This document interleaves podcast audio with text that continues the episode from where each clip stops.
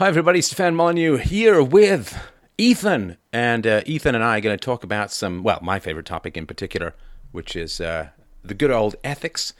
And he has some challenges to hurl at the magnificent edifice known as universally preferable behavior and has got some alternative definitions that he'd like to work with. So, Ethan, thanks a lot for taking the time tonight.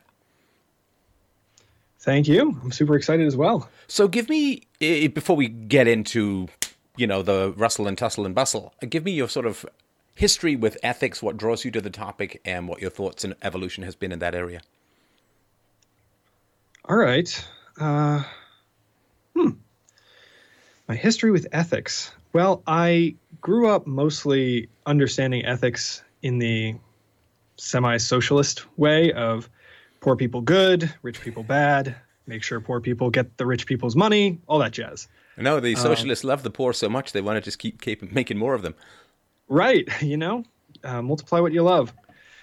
But uh, it was actually through you and Mike Cernovich that I really started to question that, and then I read UPB about a year ago, and it was actually, funnily enough, I read UPB while I was on the train to see you and Mike at a Night for Freedom. Oh, uh, the one in New York or the one in Washington? Yeah, the one in New York. Oh yeah, that was quite a night. Wow, it was great quite fun. Nice, quite a night. Uh, anywho, I've uh, been fascinated with philosophy for as long as I can remember now, and your show has really helped me come into that. But in particular, uh, I've really started to explore ethics going from UPB, and it's been great, great fun to talk about it with friends, and I'm super excited to now talk about it with the master himself. Thank you. Uh, now, the issue with UPB, let, us if you can do me a favor, just sort of indulge me for a moment. Um, if you could explain to me the general proof that UPB has for the bans on rape, assault, theft, and murder, that I, I just want to make sure because a lot of people say I don't like UPB, and it turns out that they're missing some sort of key component because it is really, really tough to get a hold of. Because, as I've said before, it's kind of like understanding universally preferable behavior is like trying to do math with you know 10,000 trained monkeys screaming random w- numbers into your ear because we're so programmed with this NPC based call and answer echo location response to moral problems. Like, got a problem? Call the state. Got a problem? Pass a law. We're just so much used to that. Got a problem? Redistribute income. Got a problem? Uh, Equalize, force and equality of outcome situation through the state. And so, a lot of times when people oppose UPB or question UPB, not always, but a lot of times it's because they're missing some part of the flow. So if you could just let's take the UPB proof for the ban on I don't know, the easy one is like theft or or well, you could do rape, but let's not start off the conversation rapey like cuz you know people always have this issue like why do you talk so much about rape? It's like because rape is the one unambiguous moral situation. You know, if it's stealing, it's like, well, what if you're stealing something back? Or if it's murder, it's like, well, what if it's self defense? And, you know, like, or what if you, mm. it's a mistaken identity? It's like, but rape is the one thing where there's never a justification for it. So that's one of the reasons why it's easier to talk about that. But I also understand it's less pleasant for people to hear about. So, how would you, if, if someone said to you, oh, you've read UPB, can you explain to me how it um, organizes the ban on stealing uh, and again, this is not saying you agree with it, but if you could sort of give me the argument, that would be helpful. Awesome. Uh, let's hope I get this because I have heard so many people on your call and shows mess this up. um, if I'm remembering correctly, it is that stealing is not universally applicable as a law. So if you have two people in a room and you say that stealing is the morally good, then they can't both be good at the same time. Or additionally, simply the act of stealing implies that the person being stolen from doesn't want that to happen. And if it's a morally good action, then it becomes weird because they would be giving their consent in a way to have it stolen. Yeah, that's that's very good.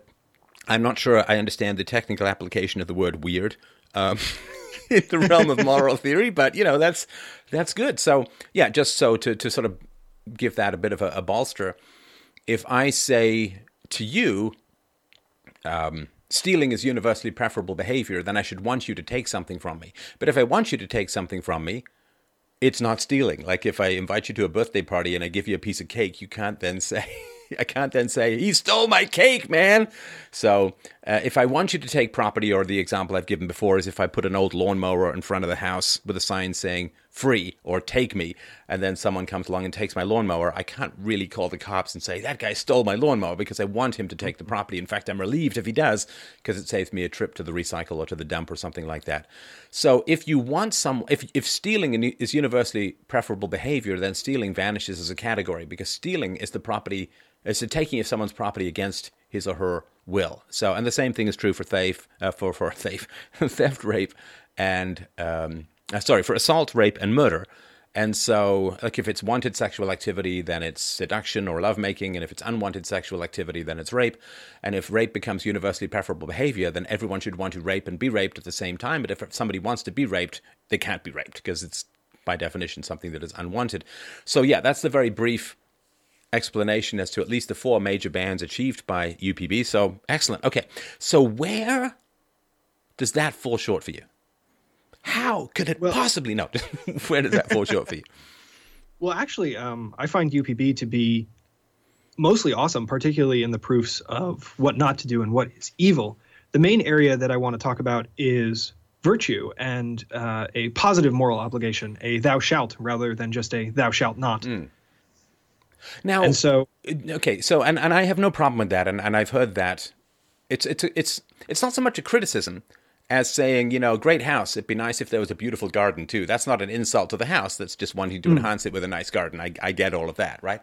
Mm-hmm. But the problem, or at least the challenge that I have, is at least for me, we are so far from even having the basic four introduced you know, it's sort of like you're planning the elaborate rock garden with the tumbling waterfalls and the flamingos and so on, and we don't even have a hole in the ground for the house yet. Because if we can get people to respect persons and property to the point where very few people steal, rape, assault, and murder, I think we're kind of already living in a paradise.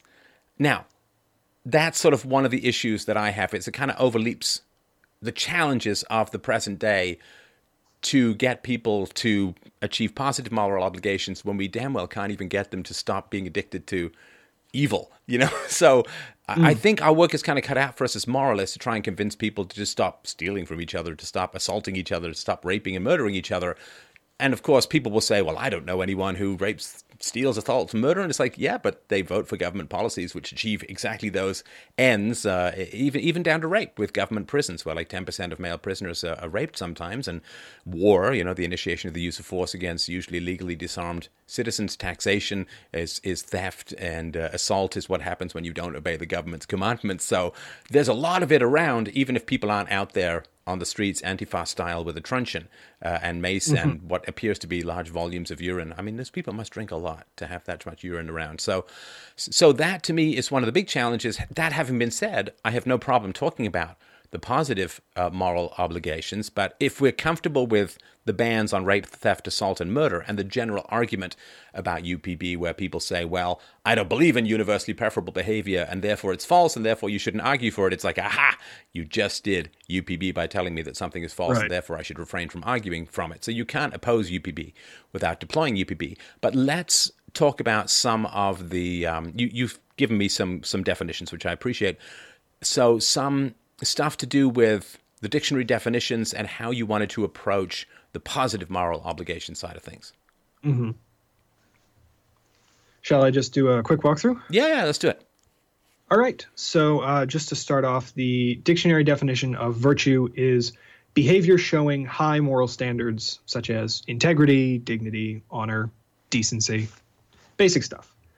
And can I, the definition, can I stop you already? I hate sure, to say sure. so. So positive adjectives to me are not arguments. You know, everyone says, well, dignity and honor and decency and integrity are all good. It's like, yeah, yeah, yeah. But uh, it's it's in, integrity to what? Integrity to what? Right? I mean, you could say some Nazi has integrity to the tenets of National Socialism, and so on. So it, it, integrity simply means fidelity to um, a, a, an ideal, but the ideal doesn't necessarily have to be the very highest moral standard that we can imagine. Yes, you beat me exactly to my point. Uh, this definition is pretty much useless because it is variable based on whatever moral standard the individual holds. All right, like you said. So, bam, we're on the same page.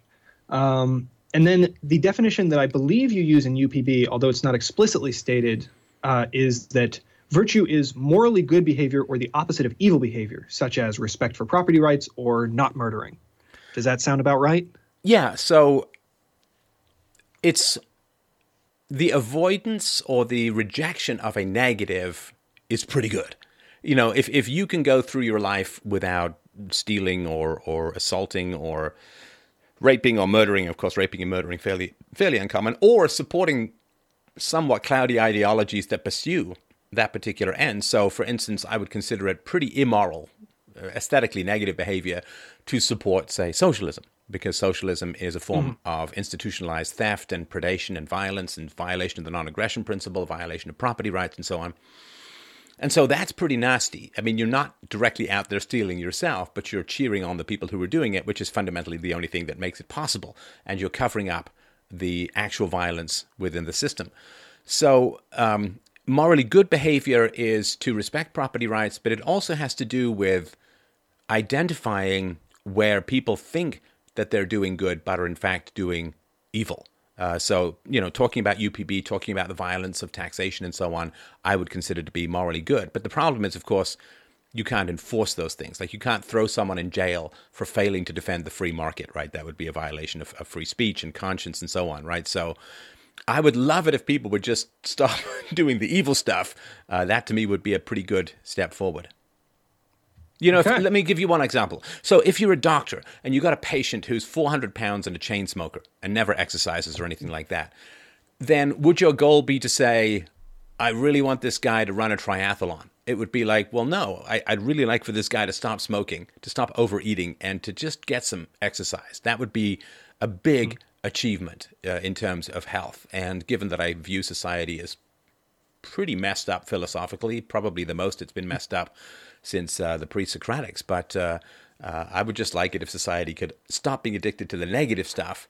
Uh, and and the positive virtues to me can come kind of afterwards. Like after the guy's quit smoking, lost some weight, and is exercising, then we can start talking. You know, in a couple of years, probably after his system adjusts to something like uh, now you could you can start a triathlon training program or something. Mm. So that can uh, segue nicely into um, one of my next points, which is that uh, free will is not necessarily automatic or guaranteed to a person. So, for instance, I've heard you uh, reference before to people who, for instance, someone who's an alcoholic doesn't necessarily have a ton of free will in deciding whether or not to have another beer. Does that sound about right? Okay, so if someone is an alcoholic, there are usually environmental and genetic predilections towards that. Mm-hmm. Just a reminder to look at the camera. But uh, there are usually predilections towards that that are genetic and environmental. There is a choice, of course, right? And it's the old thing where the, you got the two sons of an alcoholic and one of them becomes an alcoholic the other one never touches a drink you can think of donald trump and his brother and the guy who's an alcoholic says i'm an alcoholic because my father drank it's genetic i have no choice he was my drinking buddy when i was 14 or whatever and the guy who's not an alcoholic, who never touches a drink, says, Well, I don't touch a drink because my father was an alcoholic and I saw just how terrible it was. So you do have a choice when you're young. But of course, mm. the longer you layer in alcoholism, the longer that you stunt your emotional maturity by turning to the bottle rather than to self knowledge and virtue, the less chance and the less choice that you have. So, you know, your first massive slice of cheesecake is a choice if you've had 300 mm-hmm. of them in one year and you're now 100 pounds overweight, well, there's a bunch of stuff you don't have the choice to do. But that's because prior to those limited choices, you made other choices that narrowed them down. Okay. Okay. So then, so um, one thing that I have posited is that there are a series of identifiable inhibitors to free will. So, for instance, uh, you were talking about past decisions can be inhibitors to free will, um, genetics in some cases, uh, environment. And so, the definition for virtue that I'd love to propose is virtue is behavior that helps to mitigate the inhibitors towards free will. So, for instance, if you have a immense fear of confrontation because of your childhood or or some other experience or a genetic pre- Everything predilection. turned into like a scream fest, or you have a very high genetic predisposition towards agreeableness or something like. Yeah, okay. Yes, practicing courage as a virtue can be very useful in gaining more options in your free will, which in turn gives you more options to be morally good and take responsibility for your actions. I don't know. Yeah, I, I, I, see where you're coming from, but I guess I have a somewhat of a problem with the idea that you're less moral once you have less free will. I'm not sure that I would agree with that, Ethan, because if you have made choices that result in you having less free will, I don't think that you are less responsible for the result of those choices. So it's sort of like right. saying, well, if you so you start off healthy, you make a bunch of bad health choices. You smoke, you you drink too much, you you don't exercise or whatever, and you get fat and wheezy and you know sodden in your liver problems from alcohol and so on. You're still fully responsible mm-hmm. for your state of health.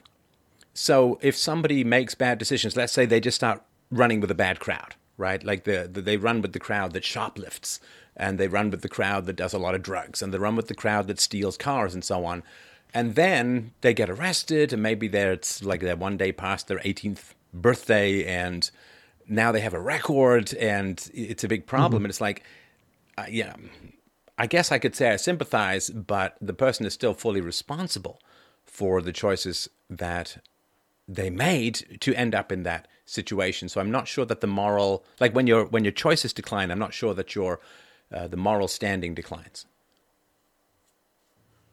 So, could we say that an individual who has had free will in the past, even if they don't have it now, is still fully responsible for their actions morally? But, say, an individual who's never had access to a full battery of free will is less morally responsible for their actions? For instance, someone who was uh, dramatically abused as a child or uh, genetically has a lower IQ, let's say. Yeah, that's. Uh, I mean, that's a very interesting question. We'll take the abuse one first. So, the primary issue with the child abuse is the child abuser. That's the primary and fundamental moral issue that occurs. And the society that does not intervene in a positive way to deal with that child abuse, and statist societies generally can't and won't and don't, because nobody in particular profits from a child growing up in a healthy manner in a statist society. In fact, they can actually profit from the child growing up dysfunctional. The prisons can profit, the court system can profit, the, the psychologists and psychiatrists and the pharmaceutical industry and you name it, the, the welfare state, they can all, quote, profit from a kid growing up dysfunctional, which is why in a free society it would be very different. It would be a very different matter. So mm-hmm. I would say that the fundamental moral issue there is with whoever abused the child, usually the parents, of course, and whoever did not intervene when they knew about the abuse. Now, somebody who has been abused as a child is more likely, of course, to become a criminal. It's more likely to end up with ischemic heart disease. They're more likely to smoke, more likely to be promiscuous, more likely to use drugs, all these kinds of things. And so, from that standpoint, I think it's fair to say that it's much more of a challenge to be good if you've mm-hmm. been abused as a child. Now, I think that there are ways to mitigate that, which is, of course, for people to really understand this correlation and causation. So if you sort of think back in the day, like in the 1950s, when the doctor said, "Ah, smoking is fine for you," like, why would you quit? You know, like four out of there was like four out of 5 mm-hmm. doctors recommend this brand of cigarettes and so on. So did people really have a choice, a clear choice to quit when the doctor said it was fine for you, it wasn't bad for you at all? As opposed to when the info came out, I think it was in the 60s, where they said, man, this stuff is just terrible for you. It's like the worst thing ever. Then you have, of course, more of an incentive and more of a choice to quit. And so, if mm-hmm. people know how bad child abuse is for your future potential, that gives them more responsibility. That gives them more responsibility. So, for instance, we now know that there are some genetic elements to alcoholism. And so, if you say to the child of an alcoholic, drinking is very, very risky for you because you may have these genetic predispositions, or if you look at the indigenous North American population who lack some enzymes to break down alcohol, you can say, look, this stuff is really bad for you. And so, like, if a black guy goes out in the sun, he's less likely to get a sunburn than if some Irish white guy with blue eyes and red hair and freckles goes out into the sun does that so the the Irish guy is the white Irish guy is more susceptible than the sub-Saharan black to sunburn? Does that mean that both uh, that the the white guy and the black guy have the same responsibility for avoiding sunburns? Well, you could say if the white guy doesn't know, then okay, it's somewhat equal. But if the white guy knows he's going to get a sunburn more than the black guy, then he's now has the knowledge. He now has responsibility for his sunburn. If he has no idea whatsoever, for whatever reason, then that could be more excusable. So spreading the idea or the um, spreading the correlation between child abuse and adult dysfunction creates more opportunities for people to avoid that dysfunction and therefore more moral responsibility for doing so. So uh, awesome. So under UPB, would you say that that spreading of information would fall under the classification of a virtue? So there are the five. Let me just run through them quickly. So the five categories that I talk about in UPB. So one, of course, is um, in the middle. There's like morally neutral behaviors. You know, mm-hmm. like uh, I, I'm I'm going to walk to a coffee shop to get a coffee. There's no moral content in that. I, I need to go to the washer. There's no moral content in that. And then there are aesthetically preferable actions, which are mm. things that are good but can't be universally enforced. Politeness, being on time, consideration, charity, generosity, truth telling, and so on. Eh, you know, and I mean truth telling not in a court of law where you're under a legal obligation, but just telling the truth in general in your life, standing up for the good. And those are aesthetically preferable actions. We'd like to have them. It would be good if you do those things. You are to be praised for doing them, but you can't be thrown in jail for telling a lie, and you can't be thrown in jail for throwing for, for sure, showing up late, and you can't be thrown in jail for being rude, and you can't be thrown in jail for being a bad dancer and getting drunk at your cousin's wedding and hitting on the bride. You know, like you you can't. Uh, and and I go into the reasons for all of that. If you and I, um, like I was a little bit late, I had some technical issues, a little bit late to the call tonight and you know, you could have said, "Well, that's it, forget it." You know, you're you're late to the best deal. Yeah, yeah, you're late. And no, you could say, "Listen, I'm not going to do any more calls with this guy because he was like 15 minutes late, and and that's bad, and so on." And that's you know, that's fine. You can choose not to do it. I can choose to uh, beg you to to have the conversation or whatever. But it's I'm not imposing my behavior upon you coercively if I'm simply late, right? I mean, mm. I'm not putting a gun to your head. I'm not locking you in a basement and so on. And you can avoid the situations simply by not engaging with me as a person to to schedule events with or whatever. So because I'm not imposing my aesthetically negative behavior like being late or being rude upon you by force, you don't have the right to use force in self-defense. It's not the initiation of the use of force to be aesthetically negative. It's praiseworthy to be aesthetically positive, tell the truth and so on. It's negative to lie to people, but uh, these aren't things that people can you can't use force against people. Now, then, of course, there is a universally preferable behavior. And, of course, the flip side of that universally prescribed behavior or universally negative behavior or whatever. And so you don't uh, if if I'm late to an appointment with you as I was tonight, I'm still not imposing my will on you by force. If I break into your house and put a gun to your head and say, "Give me your valuables," then I am, of course, imposing, uh, and you have no chance to escape, no chance to avoid, and you have self defense and all that. So I would put sort of truth telling and, and virtue in the category of aesthetically preferable actions. They're better, they're nicer, they're good, but they do not come fully into the realm of good and evil, uh, if that makes sense. Yeah, and I recall there was a passage in UPB where you talked about uh, traditional virtues like courage being also in the aesthetically positive realm, or maybe in between aesthetically positive and universally preferable. Uh, basically very much encouraged. so, I mean, you've you've got an example here, like discipline is one of your, um, and and discipline is a very very good one, right?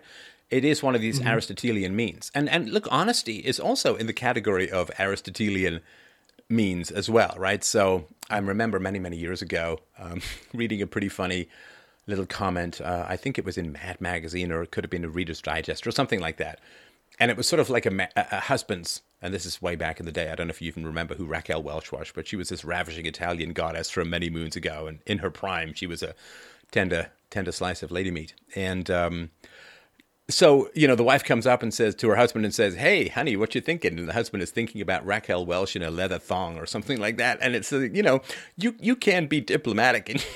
so you can have an excess mm-hmm. of of honesty and so on. You know, does this dress make me look whatever, right?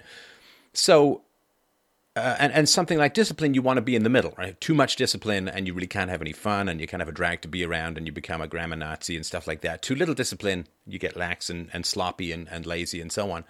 So, I think with discipline, it's one of these. Uh, it's a it's a pos- it's a virtue for sure. I mean, it's a good mm-hmm. thing to do. You kind of have to watch it uh, to some degree. You can't See, the di- if somebody lacks discipline, they don't exercise, they eat terrible food, they become unhealthy. Okay, that's that's bad, right? But you can't throw someone in jail for not exercising. You can't throw someone in jail for um, eating badly. Now, if they then get diabetes and then they go and steal their medicine, okay, well, now that's a different category. So to me, discipline does fall into, again, the courage, curiosity, discipline, honesty, humility. These do all fall in the category of aesthetically preferable actions, but not things that I would defend through through force or impose through force. Right, right. And so I guess the crux of the argument I'm trying to make, that is slowly being picked apart and I'm trying to adapt on the fly, um, is that free.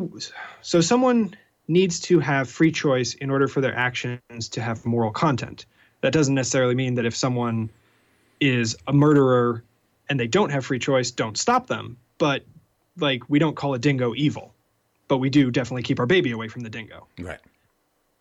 So if free will is necessary for someone to Oh, I've just noticed a hole in my argument. Um, I suppose someone can be performing an action that would be morally good even without free will, just accidentally. Can you give me an example? I don't think that's true, but I mean, certainly could could be true. But what do you? What's an example of that? Well, so um, if someone's just respecting property rights, that's a morally good action, and most people, most of the time, are not stealing, raping, assaulting, or murdering. And does everyone necessarily have free will in that situation? Which situation exactly? Like for instance, if we go back to the the fat guy who's eaten 600 slices of cheesecake, sitting on his couch eating another slice of cheesecake, he's not necessarily making free choices, but he's also within the bounds of morally good because he's respecting property rights. Why is he not making choices? I mean, he's making a choice well, to eat the next piece of cheesecake, isn't he? Right. Hmm. Now, I would certainly say that he is acting in an aesthetically negative way, mm-hmm. but he's not. Yeah, he's right. He's not violating people's persons and property. We wouldn't call him evil. We would call him irresponsible. And there are extremities in which that irresponsibility can get damn close to being a really nasty human being. So, for instance, if he has um, uh, if he has children, like he has got three kids, he's got a wife who stays at home, and he's just courting a heart attack, you know, and he's just courting ill health and so on. That's irresponsible to the point where it's getting mighty close to mm-hmm. just downright being nasty because you know he drops dead of a heart attack and and and so on. He can't play with his kids that much, and he can't uh, chase them around, and he's pretty bad at hide and go seek because he's the biggest thing in the house. So it's pretty close, but again, it's just one of these things that it's up to his friends and family to to intervene. It's certainly not up to the police to come and take the cheesecake out of his hand. Right. Right. Hmm. Now, as far as you say, and, and, and I had said the same thing, I just wanted to clarify it again. So, when you talked about most people aren't stealing over the course of their life, so I do have something in the book called the coma test, which is an approximation but a good mental way of approaching the issue of ethics. And so it's generally understood, and I go for the through the reasons for it in the book. It's generally understood that you can't be evil if you're sleeping. you can't be right. evil if you're in a coma. And so I call it the mm-hmm. coma test, right? And so when people have these positive obligations, like you have to give to the poor, it's like, okay, well, if you're sleeping, you're not giving to the poor. If you're in a coma, you're not giving to the poor. Does that mean you're evil? Because the opposite of good must be evil. That's one of these basics, right? Right. And so a guy in a coma is not being responsible. He's not being disciplined. He's not. So he's, he's but none of those things are universal positive moral obligations, right? He's not raping, mm. he's not stealing, he's none of those things. So, from that standpoint, the coma test I think is important when it comes to evaluating individuals. The other problem, though, is I think it's fair to say, and tell me if you think this is going astray, but I think it's fair to say that if you are in receipt of stolen goods, then you are not um, not at your highest moral peak in the universe, right? So I don't know mm. if mm-hmm. you've ever had this. I remember this is many years ago at a mall. I was uh, going to work. I worked in a hardware store, and I was going to work, and a van, you know, kind of burnt rubber screeched up next to me, and you know, guys came out in the back, and you know, with with um, boxes of stereo equipment, and they were like, you know well, I'm just reselling what my cousin doesn't want anymore. It's like, really? Your cousin had 12 stereos and he just doesn't want them anymore? And uh, am I going to get a receipt for this? And, you know, anything like that. And it was pretty shady stuff. And there's reason, looking back, even at the time, there was sort of reason to believe that this was not so much on the up and up. There was good reasons why they were like 70% off and no receipt and, you know, not a lot of not a lot of stereo stores are on wheels. Uh, but this one was, I think, for fairly good reason. So if I'm in receipt of stolen goods, then that's um, pretty significant in terms of I'm certainly enabled. I'm, I'm, in receipt of stolen property. I'm profiting from theft, which uh, is is bad, and I think would certainly be be wrong, uh, I- I- immoral, evil. In insofar mm-hmm. as if someone steals your car, then you're even if they sell it to someone else, you're justified in using force to get it back. Even if that person doesn't want to give it back, too bad. You know, it was still stolen. Now, that having been said, the big challenge in illuminating the world as it stands is that there are billions of people around the world in receipt of stolen goods. Right? I mean, there are there are the you know I think just the boomers as a whole uh, who are uh, you know have all these wonderful pensions and and healthcare benefits and all these great things which they didn't pay for in taxes, which is one of the main reasons why there's such a huge and calamitous national debt and mm-hmm. people who are getting welfare money, and uh, to a smaller degree, the people who are use government force to get into particular positions like affirmative action and other sorts of things, where the employer is giving a job to someone outside of free market considerations because he's afraid of being sued or he's afraid of getting in trouble with the government for not meeting diversity quotas or something like that. So in a sense, you're kind of in receipt of stolen property if you got a job because the guy who's hiring you is afraid of the government coming down and, and destroying his business and his life and auditing him or whatever. Mm-hmm. So there is a lot of stolen money floating around in society. The only saving grace, of course, is most people don't think it's stolen. Most people think, well, it's just the system, it's just a check. And so mm-hmm. I would mm-hmm. not view those people as immoral in the same way that if you are buying a used car and you don't know that it's stolen, and you genuinely believe that it is, maybe there's good forgery papers or whatever it is, like you have genuine reason to believe that it's a good thing um, to get the property, that it wasn't stolen, that it's an honest transaction, you're still obligated to give it back once you find out it's stolen, but you're not immoral for buying it. So most people exist in this state of it seems fine. You know, like the Social Security people, oh, we paid into it. It's like, no, you didn't. no, you didn't. Uh, because there's, you know, like you're getting far more benefits than you ever paid paid into it. And so most people do not believe that they're in receipt of stolen goods with the existing system, but they are. And awakening mm-hmm. them to that is the big challenge. And they resist that knowledge. Because if you love this car and you got a really good price for it, you really don't want someone to come by and say, oh, by the way, that's stolen. You got to give it back. You lost your money and you don't have a car. Sorry. Mm. You know, you, and so illuminating this reality for people is something that, I mean, I've been doing for years. I'm sure you talk about it as well.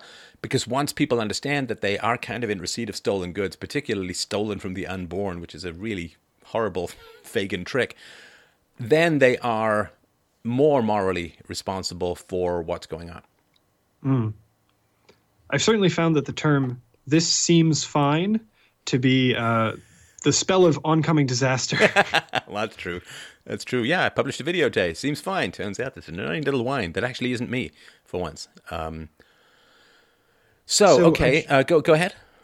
I just want to make sure I understand correctly because this this is fantastic. Um, so the conventional understanding of morality is that the goal is to be good and that there's a positive positive obligation to do certain things that are within the realm of good. So, what I think you're telling me, and I want to make sure I understand correctly, is that good is not only not necessarily the immediate point, but there's actually a very narrow range of what falls into the category of good being things that are enforceable as positive actions such as respecting property rights. Does that sound about right? I think. I mean, I think that's true. I mean, sorry, that is true. But in general, it is expanding the definition of theft to include all real manifestations mm-hmm. of that, right? So if we had a society, and, and so in the past, it was legally impossible in some places to rape your wife, and this may be the case in in places in the here and now. And the, the basic argument was you are morally obliged to give your wife money if you're working and she's raising your kids, and you can't legally say no to your wife. Nope, I'm cutting you off. You don't get any money.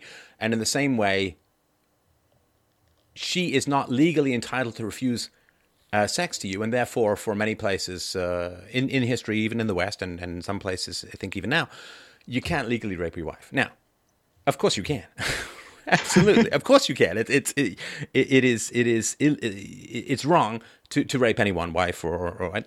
So it's it's if you look at that expansion of the definition of rape to include male female relations within marriage, uh, up mm-hmm. until recently, uh, rape against men was barely even tracked, let alone defined uh, at the mm-hmm. federal level for sure in America.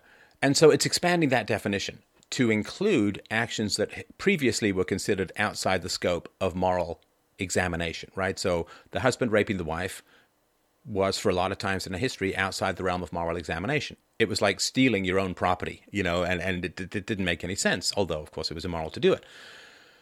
So expanding the definition is foundational to morality. Uh, to take another example that's easy to chew on, uh, slavery, right? So, I mean, there were some uh, races and, and some groups, uh, and this is not just blacks, of course, but we know there were hundreds of thousands, if not millions, of Europeans taken by the um, the, the Saracens, uh, the the Muslims in, in the Middle East through the Mediterranean and so on. And so there was the um, uh, the concentration of the, the sense of personhood existed only in a small elite right? There were lots of uh, slaves in the ancient world, lots of slaves across the world throughout history. Now, slaves, still millions and millions, uh, tens of millions of slaves throughout the world as it stands. So, extending and expanding the question of personhood or the identity of personhood, what it is to be a human being, from, say, the Athenian elite or the Roman elite to include all adult human beings of sound mind and body, that is an expansion, which is a huge moral progress. Mm-hmm. So, in the same way that I would say, well, look, we do have to have a talk about marital rape. You know, I mean, no, the man just does not buy a vagina for 40 years. Like, that's just wrong, right? The, but in the, at the same time, we also do have to have a conversation about a man who doesn't want to financially support his wife. Like, these two sort of go hand in hand. At least they would in a mm-hmm. rational universe. And so, to me, in the same way, we look at expanding the definition of theft to not just include uh, a mugging, but to include redistribution of income, to include socialism, communism, fascism, to include totalitarianism, to include intergenerational debt, to include inflation, which is a form of theft that hits the poorest mm-hmm. and those on fixed incomes hardest of all, and to expand it to include things like taxation. Because right now, just as in the ancient world, personhood was like an adult educated Athenian, usually over the age of 30. Okay, it's like a tiny slice of people were people and everyone mm. else had very few rights or were slaves or, or women or subjugated and so on. There's a tiny little slice of people who were considered uh, people. If you look at some plantation in the antebellum South, you might have, you know, 25 white guys and 500 slaves, right? So you got 5% of people who were people, and everyone else is just a slave. And mm-hmm. that's wretched. So right now we have a very small definition of what theft is it's shoplifting. Uh, you know, it could be white collar crime. It could be some Ponzi scheme, uh, knocking someone over in an alley and taking their wallet, or a pickpocket, or whatever it is. But relative to the amount of coercive income redistribution that occurs in the world, that's relatively tiny. That's like a tiny mm-hmm. percentage of what's like five percent of what's going on. And we're missing the big picture, and so it's really impossible for for human beings to be moral if you're a, a, a, Roman slave owner and you look at your toiling slaves and you genuinely do not see them as human beings, that they are just beasts of burden, that they're just livestock and so on, well, that's wretched. If you genuinely believe that, can you really be moral and free your slaves? Kind of hard. But if you can extend and expand the definition of humanity to include all adults of sound mind and body, great. And if you can extend and expand the concept or question of theft to include coercive state actions and, and predatory central banking actions and, and unfunded liabilities and debts and so on. Well, now we have a chance to really deal with the issue of theft, which is kind of distracted at the moment because we're looking at kind of rare individual actors rather than a whole uh, system that we need to see. Right. Okay. So then it is correct to say that there are uh, states or occurrences that can inhibit free will, but most of them, such as fear, aren't necessarily super important in the calculation because a choice is being made one way or another. However, ignorance of a fact, for instance, not knowing that the state is a coercive entity, stands above the other inhibitors in terms of importance of combating that. Yeah, somebody if somebody is in a genuine state of nature with regards to their moral understanding, I give them a pass until mm-hmm. until and unless they know. they know. Now, here's the problem though. here's the problem, which is that when I was when I was a kid growing up, I heard, as we all do, back when the law was simpler, that ignorance of the law is no excuse. And the reason why ignorance of the law can't be an excuse is because if it was, everyone would just claim to be ignorant of the law, right? I forgot armed robbery was illegal, is that old Steve Martin bit, right? I forgot. I forgot. I forgot where Judge Kavanaugh assaulted me in the sometime in the early '80s when my hair was big and my shoulder pads were wider than a dreadnought. But um, so here's the problem: is that mm-hmm. has someone avoided knowledge in order to mm. remain in a state of nature with regards, let's just say taxation and theft, right? Have they ever heard the argument? Has someone ever handed them a copy of, say, Atlas Shrugged or Bastiat or The Road to Serfdom or von Mises or mm-hmm. Rockwell or whatever it is, right? Murray Rothbard, you name it. Like, has someone ever brought this argument up? Have they ever heard this argument? Have they avoided the argument? And that becomes, of course, it's unprovable. Right. Someone can say, by golly, I never had any clue, never had any idea whatsoever that taxation was theft. It's like, we don't know. Mm-hmm. We don't know if they avoided, if they saw that idea lurking somewhere around and, and ran from it and, and vanished from it and avoided it. We don't know. That's the problem, is that ignorance of the law is an excuse, but it's virtually impossible to prove that someone is genuinely ignorant of the law. Right and that goes back to uh, like you said about the more traditional virtues like courage in UPB is that they can't fall into the category of morally good because they're not measurable. Ignorance isn't right. measurable. Right. right. And courage is often the result of a long process. So you've probably heard, as, as everyone has, this moral argument that says, all right, there's some guy, his wife is dying, and there's only one pharmacist in town who has a medicine that costs $10,000. That will save her, but the guy, blah, blah, blah, he doesn't have the money, and can he go and steal it? And if you say no, then you're just condemning this woman to death. And if you say yes, then socialism. You know, like it's just this terrible right. argument, right? So the real question, yeah, the real question is, I mean, just looking at it from a free society, the real question is something like this: a whole series of questions. Why don't you have insurance? you know, because if you have insurance, then they'll pay for it. Um, why don't you have ten thousand dollars? I mean, do, do you not? If you don't have insurance, you saved money by not having to pay for insurance. So surely you put that money away somewhere because everybody knows bad things can randomly happen in life, mm-hmm. right? Um, why don't you take out a loan, right? Why don't you take out a loan for ten thousand dollars? Why don't you sell your car? Are you saying your car is more important than your wife's life? Why don't you borrow against your house? Why don't you borrow against your assets? Why don't you sell four bitcoins?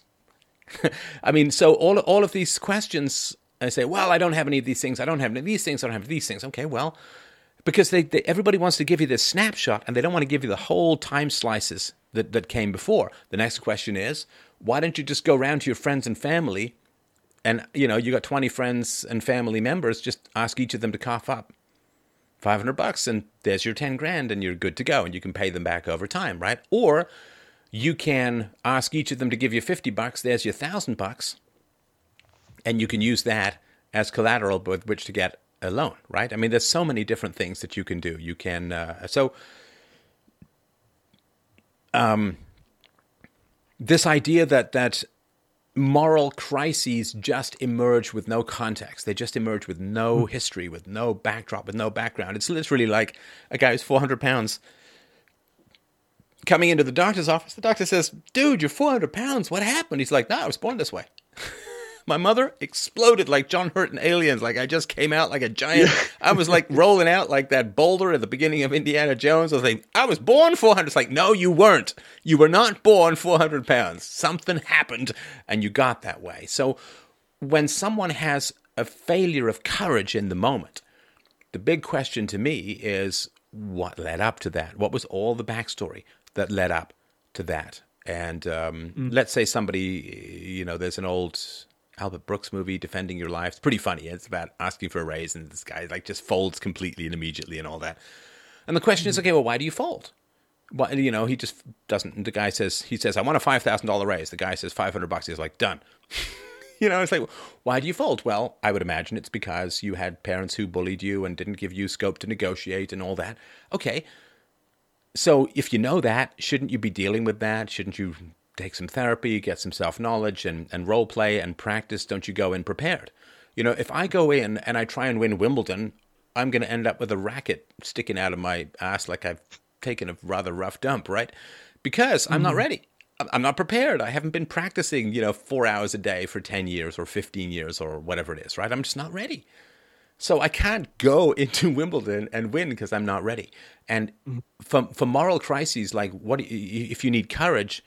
Well, the less preparation you have made, the more courage you're going to need. And if you mm. know that you're afraid of something, trying to will courage is usually a terrible way to approach it. What you want to do is practice and role play and deal with your issues and all that kind of stuff and then you'll find it a whole lot easier. And so the virtues there are discipline, self-knowledge, self-examination, honesty with your past, and and you know the real issue if you're having trouble confronting your boss is not your boss; it's the fact you you probably couldn't confront your parents when you were younger. So you sit down and try and confront your parents and work through all that sort of stuff. You'll find your boss totally easy after you've done that process. So.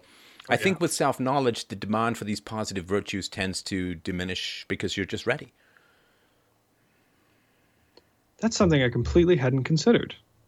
That's really interesting. So, the need for virtue reduces with greater preparation and practice. Sure. We all know that there's going to be scary stuff in life. And it is important to ready yourself for that process. If you are startled, then it's a lot easier to lose your courage, right? So I went to do these speeches in Australia and I was I knew. I knew that there were going to be feral communists, leftists, and fascists out there protesting what I was doing and what Lauren Southern was doing. And so I, I, had to mentally prepare myself, you know, that there's going to be violence, that there's going to be, I mean, the, the night for freedom, right? I mean, um, I was up there um, for I know, five hours after the speech, chatting with people and, you know, exchanging hugs and, and listening to stories and all that. And partly that's because I wanted to ma- uh, meet the listeners. And the other part was I knew that these feral leftists were downstairs and they did end up attacking some guy um, and uh, they put a cop in a chokehold, some guy, and it's just a terrible mess. So if I went down, I'm like dumpty dumpty dum, everybody loves me, you know, and I go out and it's like I get jumped, like I'm gonna need a lot of courage, I'm gonna need a lot of self defense, I gotta, you know, put my judo to good use or whatever, right?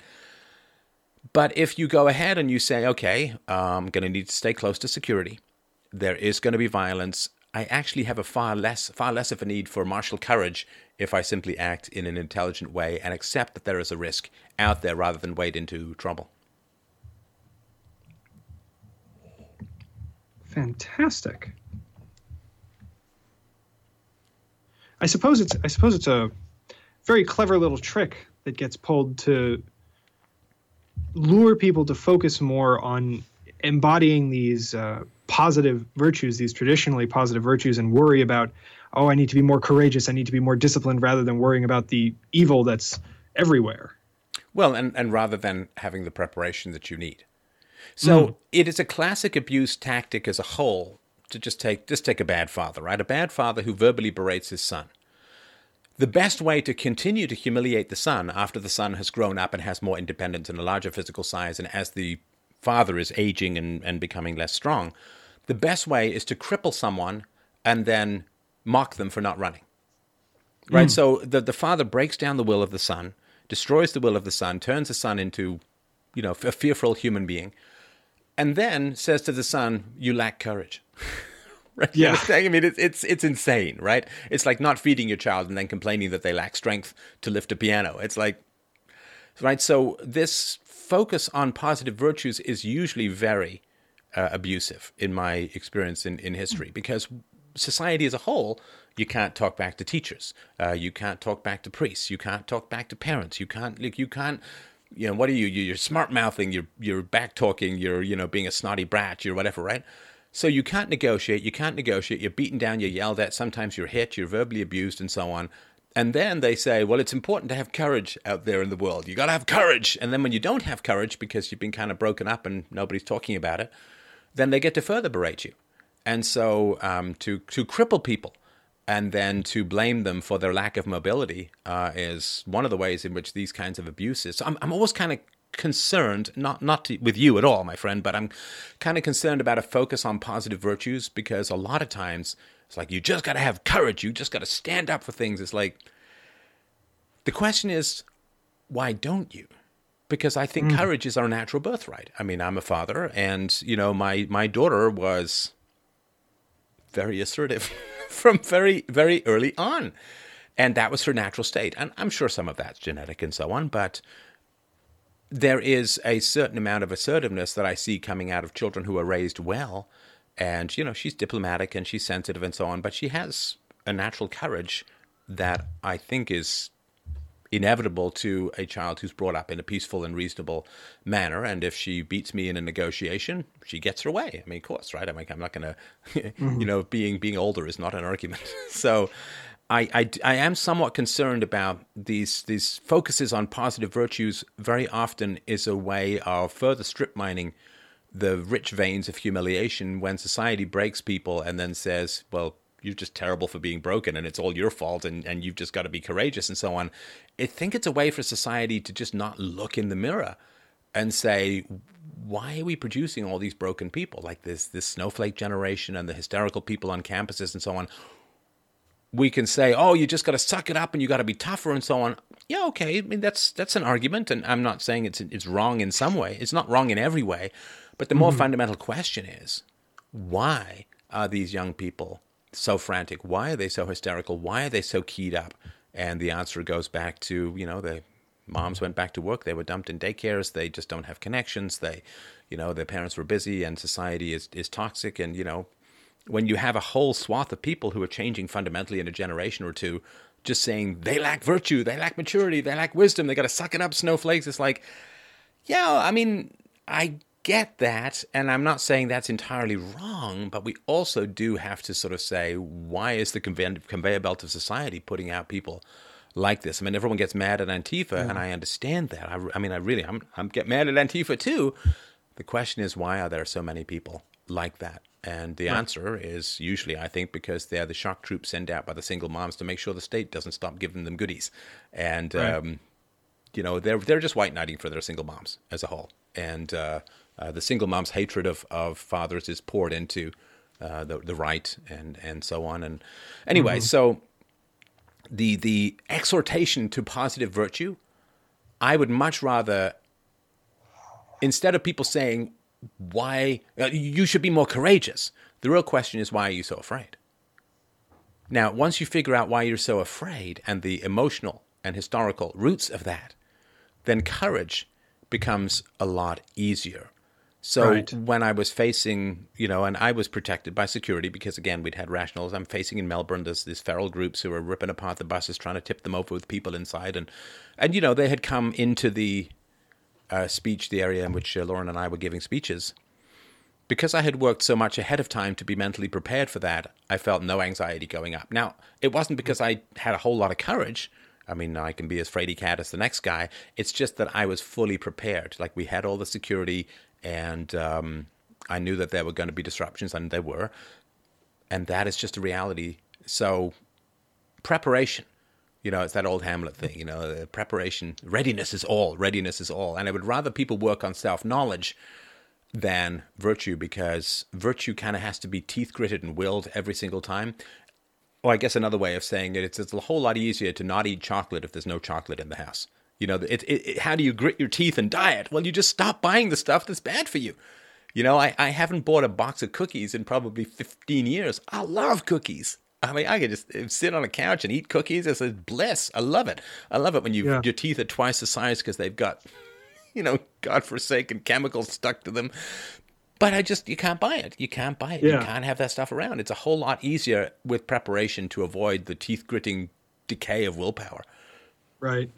Well, it's it's so crazy. I've heard people uh, like that strategy of seeking the self knowledge rather than just trying to push through it with virtue of just not having cookies in the house.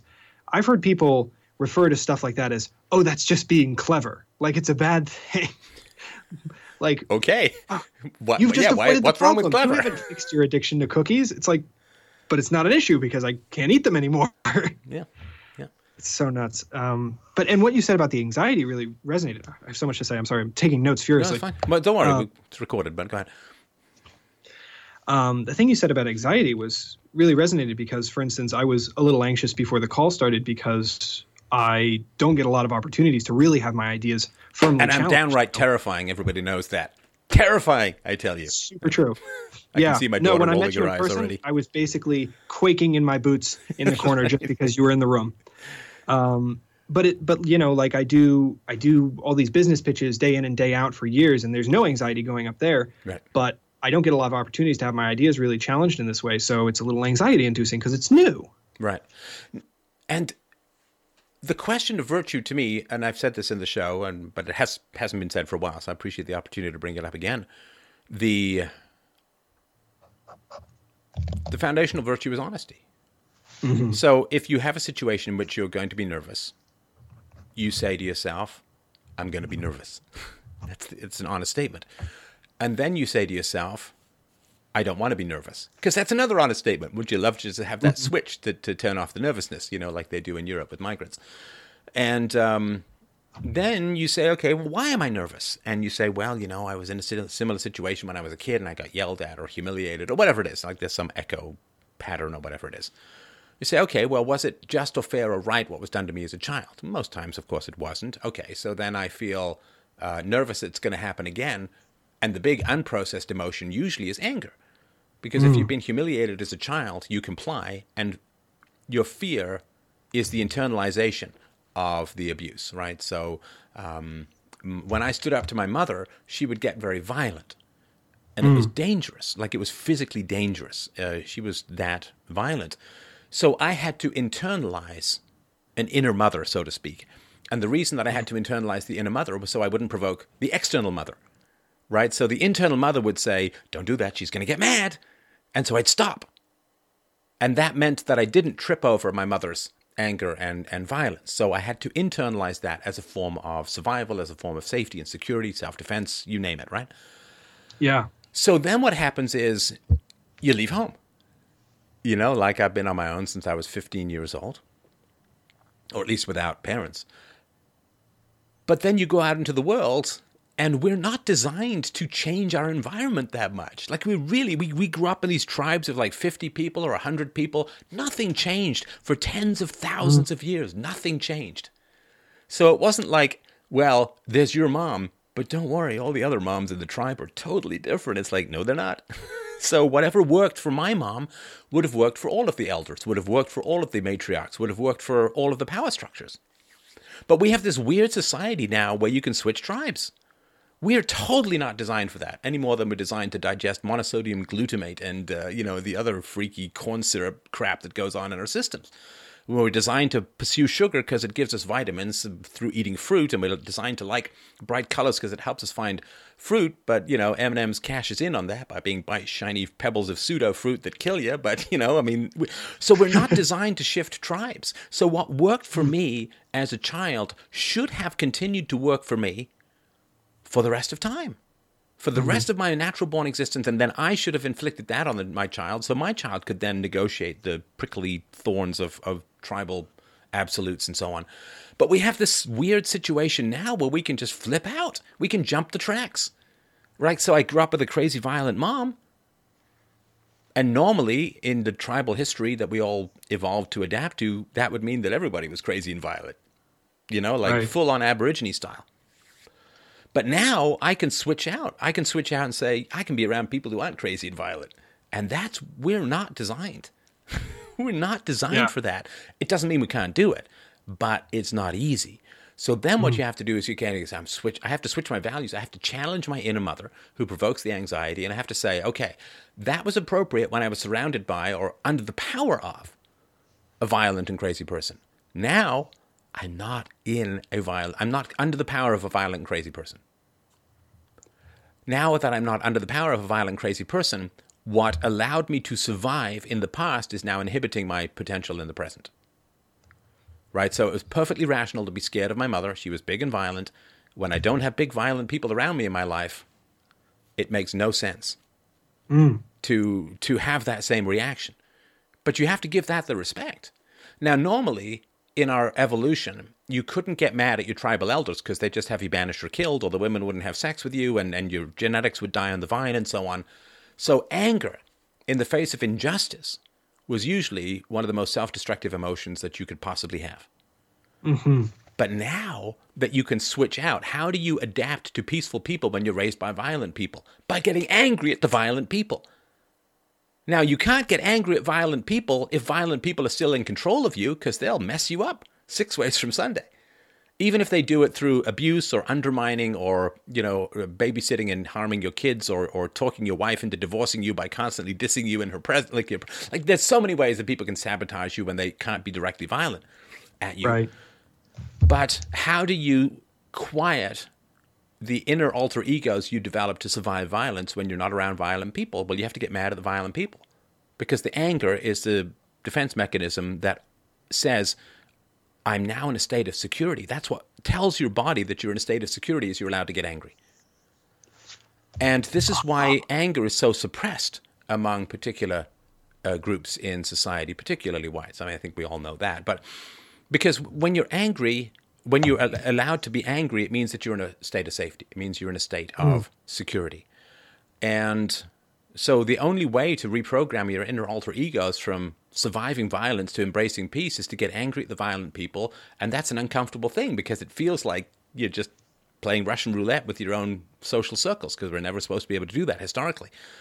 And so getting angry at past injustice is a signal to your body that you've escaped it that you've escaped mm-hmm. that past injustice and you can afford to be angry at it now because the people around you are going to be supportive of your anger.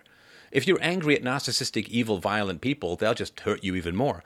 But if you're right. around good, just, peaceful people, moral people, and you say, "I'm really angry at these violent people from my history," they'd be like, "Yeah, I can get, I get that. My, I'm angry at them too. I'm sorry that they hurt you. That was terrible." And that way, they're mm-hmm. confirming mm-hmm. to you that they're never going to do it themselves. And it's hard. It's really hard. But that requires the great virtue of honesty plus justice. Because mm-hmm. being angry at evildoers is what motivates us to be just.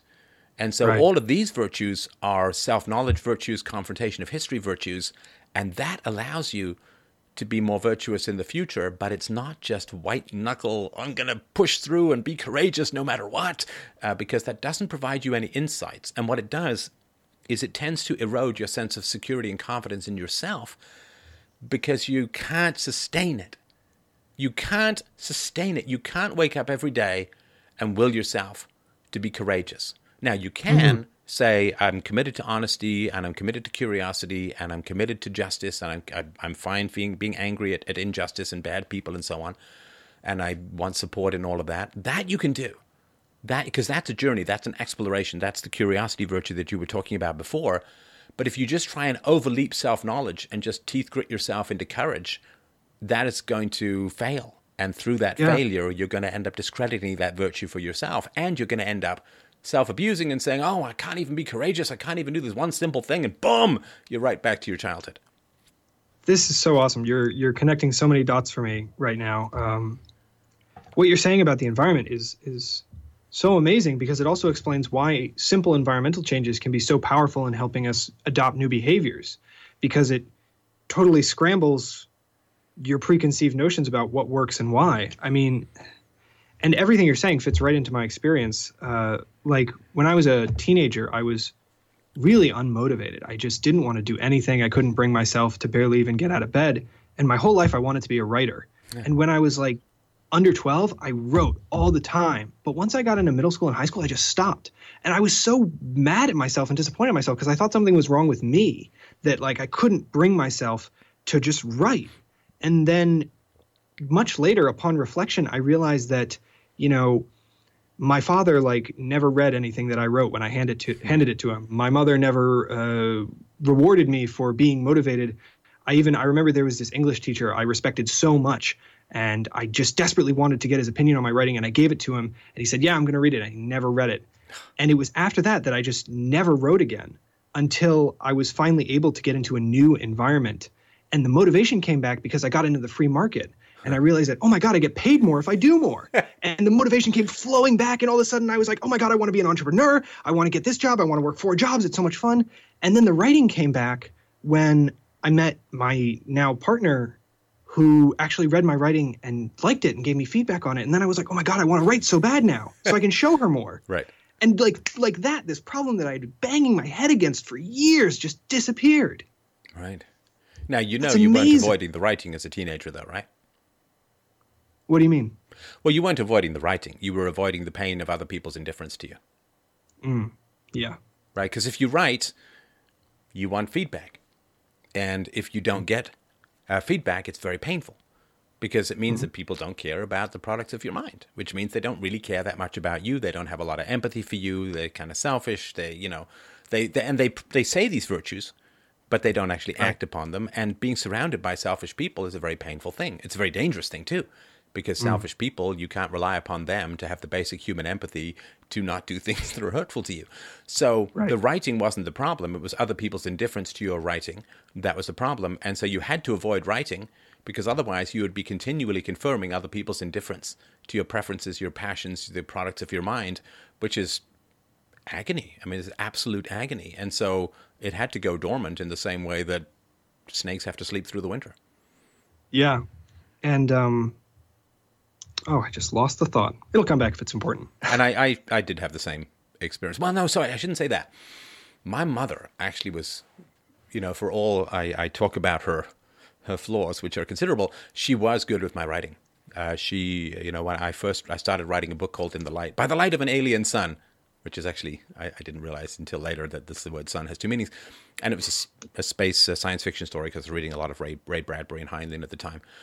And I did I did have an English teacher who started reading out my novel uh, in the um, uh, in the classroom, and it, she got to a racy part, and I still remember her blushing, and the entire class laughing, and not in a cruel way, but just in a, it was kind of a fun, it was a little bit of a racy bit and all that. But um, my mom was pretty good with that. When I wrote a novel about the First World War, she gave me German uh, to to give to the the soldiers uh, and and how to translate what the what the soldiers were saying in German and so on, uh, and put it in the book. And uh, yeah, she was. Uh, she, but her father was a writer as well, and her uncle was a writer. Sorry, her brother was a writer, and so it was kind of in the family. But she was very positive with my writing and gave me a lot of oxygen for that. And nobody else, nobody Yeah. else for for many years. So.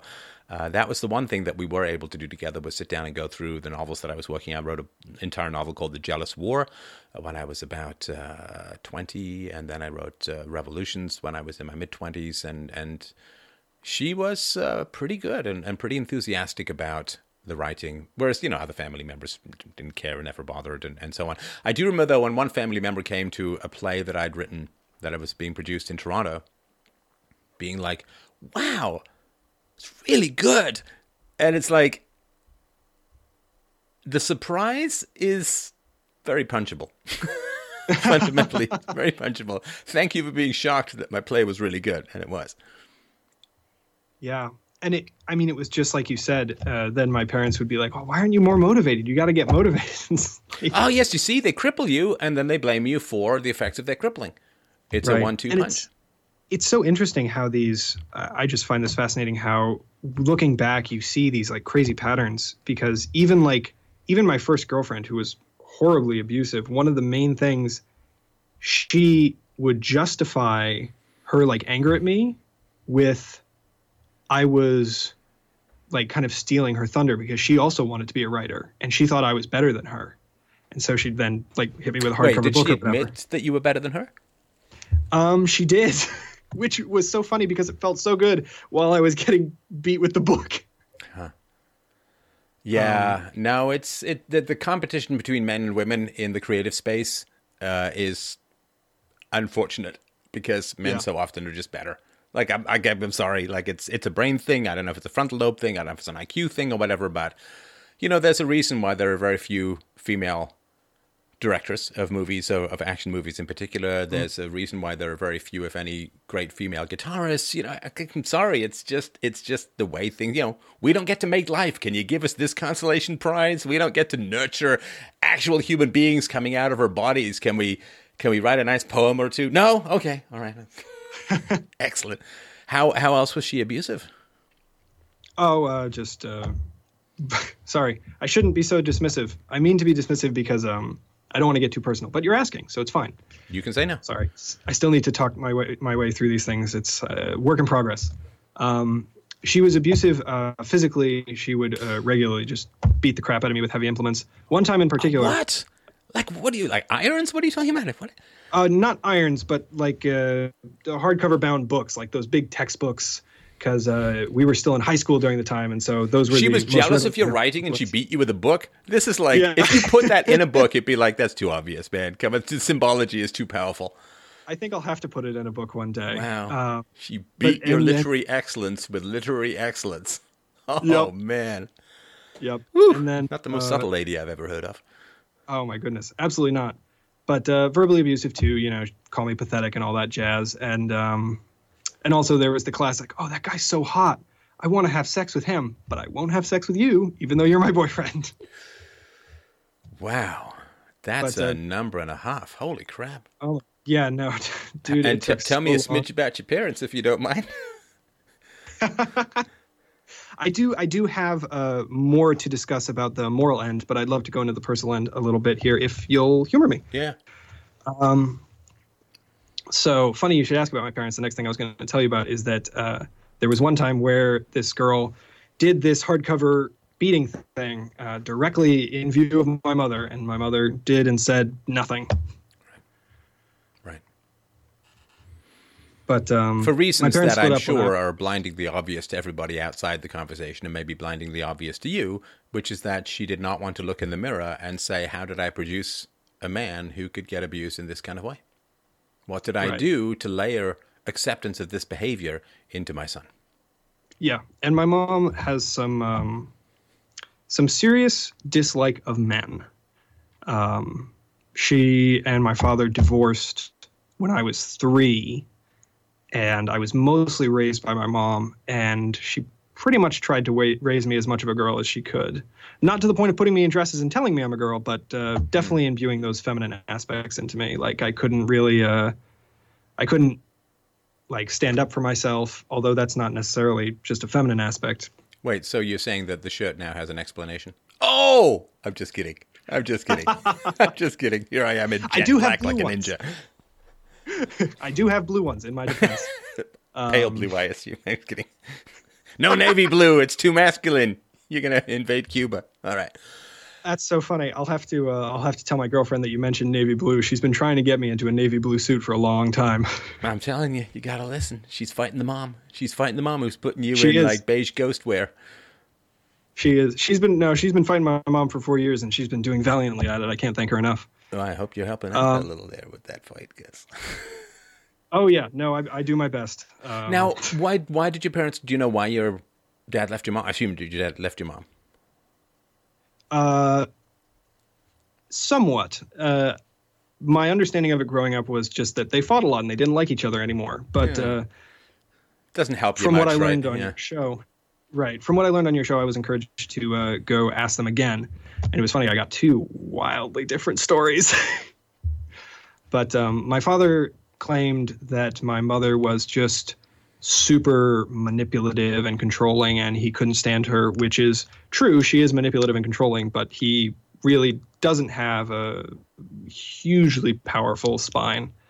But i'm um, sure i'm sure my friend that what he did was he sat down with you and he said listen my son ethan turns out i was a terrible judge of women because i chose the wrong woman to be your mother and then i couldn't stand her but i abandoned you as a three year old to take her on but mm-hmm. here's what I've learned about how to avoid bad relationships. And he starts telling you this before you even hit puberty, like late latency period, 9, 10, 11 years old.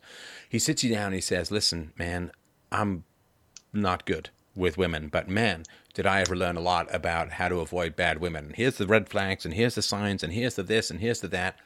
Or how long have you been in a relationship with the, the book beater? Uh, the book beater was about two years, and he didn't even know that she was abusing me until I told him four years later.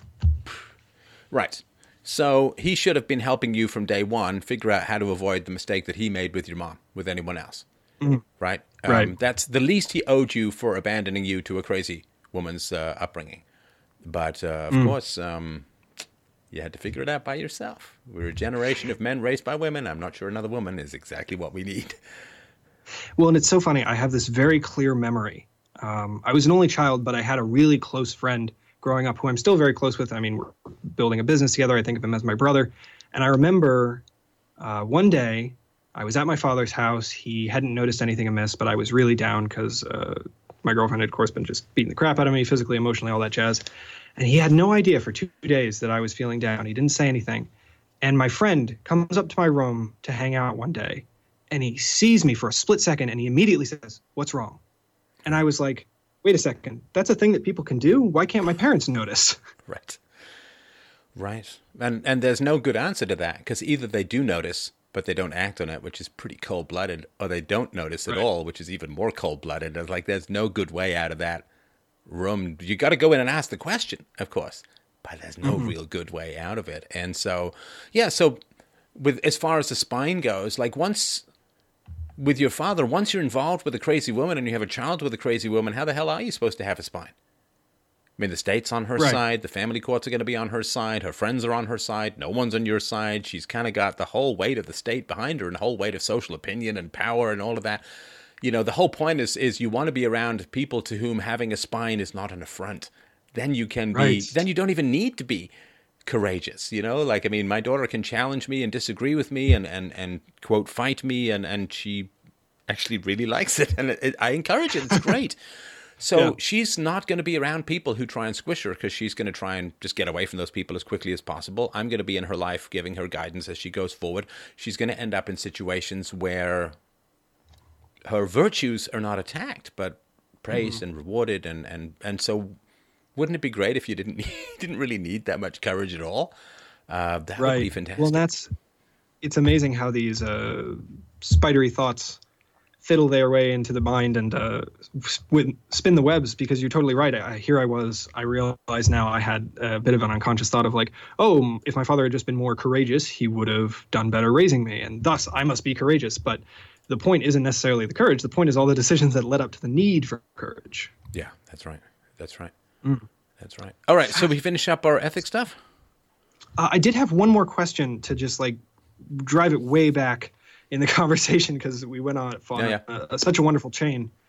Um, we were talking about uh, just this uh, going back to the cause rather than trying to muscle your way through the problem. And so I thought, well, right, it would be ridiculous to call Republicans cowardly or to say they just need to be more courageous in the face of overwhelming Antifa violence. Well, and the mainstream then- media destroying their careers, and Google having God knows what in their search histories, and like there's a lot. Right. That's, right. Yeah. Right. And then, you know, the Antifa people are, like you said, sort of the soldiers sent out by the single moms, but maybe the single moms were abused as children. My question is just, and I think this is a question you've gotten before uh, where does the buck stop and it's just personal responsibility? Is it both at the same time? Is it, uh, can you just clear that up for me? The moment that you avoid necessary knowledge, you are responsible for the evasion. Okay. So let's say you're a smoker back in the 60s or whatever, and you start to read these articles about, you know, smoking seems to be pretty bad for you. Well, if you just toss them aside, if you refuse to read them, if you refuse to explore, if you refuse to learn, you refuse to understand, well, you're responsible now. Before, okay, well, you could maybe have guessed that su- sucking burning leaves into your lungs might not be the optimal health uh, ideal, but you know uh, the doctors say, and there's lots of stuff that feels weird that's good for you. Like you go to the dentist and they scrape the shit out of your teeth near the gum line, and it's like, Awful. I- you know. But it's also like, what sadist accidentally helped humanity? Ah, you know, it'd be great. I had to scrape people along the jawline and the gum line. Oh, it's so much fun. They're gonna squirm. And wait, it's good for them. Oh man, you know totally ruined it. that's my that's my thought about how this all came about. But that's because I've had some dental excitement lately, so that's probably my perspective alone. But um, and and this is what the internet's so great for. The internet has spread moral responsibility faster than any other human mechanism throughout history, and it will never ever be the same again. And it's just a click away. You know, like that old Stone songs, love, murder, rape, it's just a shot away. Well, it's just a click away. Truth, reason, evidence, facts, just a click away. Hey, check out this video, man. This guy makes some really good arguments. Read my writing, mom, dad, teacher. I'd really like your feedback, right? I mean, that's and you you know what? You really got a lot of feedback, didn't you? you got a lot of feedback on you and your writing, which is um, you can't rouse people's interest in the products of your mind. Well, they don't have a relationship with you. So, because arguments could be made so fluidly and so fluently, I don't particularly blame people in the 60s or the 70s or the 80s for chowing down on the mainstream narrative because right. there was only the mainstream narrative. You know, I mean, I've never been to space. Pretty sure the Earth is a sphere. You know, I'm mm-hmm. going with that one. Uh, you know, I can do the Archimedes two sticks distant apart experiment if I need to, or I can watch a ship go over the horizon or whatever. But I'm I'm down with that, right? And because there was one centralized narrative, I mean, through most of the post-Roman Dark Ages, early Middle Ages, there was Christendom, right? That was the one thing. You didn't even get to read the Bible for the most part, and the Mass was conducted in Latin, and you just did what you were told, and there was no alternative way, particularly to get information. You get the printing press, and you get the translation of the Bible into the vernacular, which had occurred before as well, but was really spread it. was really spread through the uh, through the printing press. Well, that's a whole different situation. Now we have this ultimate printing press where you and I are going to have this conversation. It's going to end up being watched by millions of people over time, and the arguments that are in there are now available to everyone and it, people you can even click like you can even link to oh he said something good at an hour 40 or something you know you can click to that link right there it can be right there right there and so the excuse for a lack of knowledge now is in two areas the first is will you share the information and mm. the second is will you consume what is shared mm-hmm. so let's say somebody's watching this and they say, man, there's some great arguments. I know some people who could really benefit from this. Okay, do you share? Do you share it? Or is it like you're writing when you're a teenager? You don't want to find out how indifferent people are to what you're passionate about. Okay, but then you're avoiding knowledge. You're avo- we need to get certain, clear, empirical knowledge of how the people in our lives see us. Do they care about us? Are they interested in our thoughts, our ideas, our feelings, our histories? Do they mm-hmm. have empathy? right? Do they like us?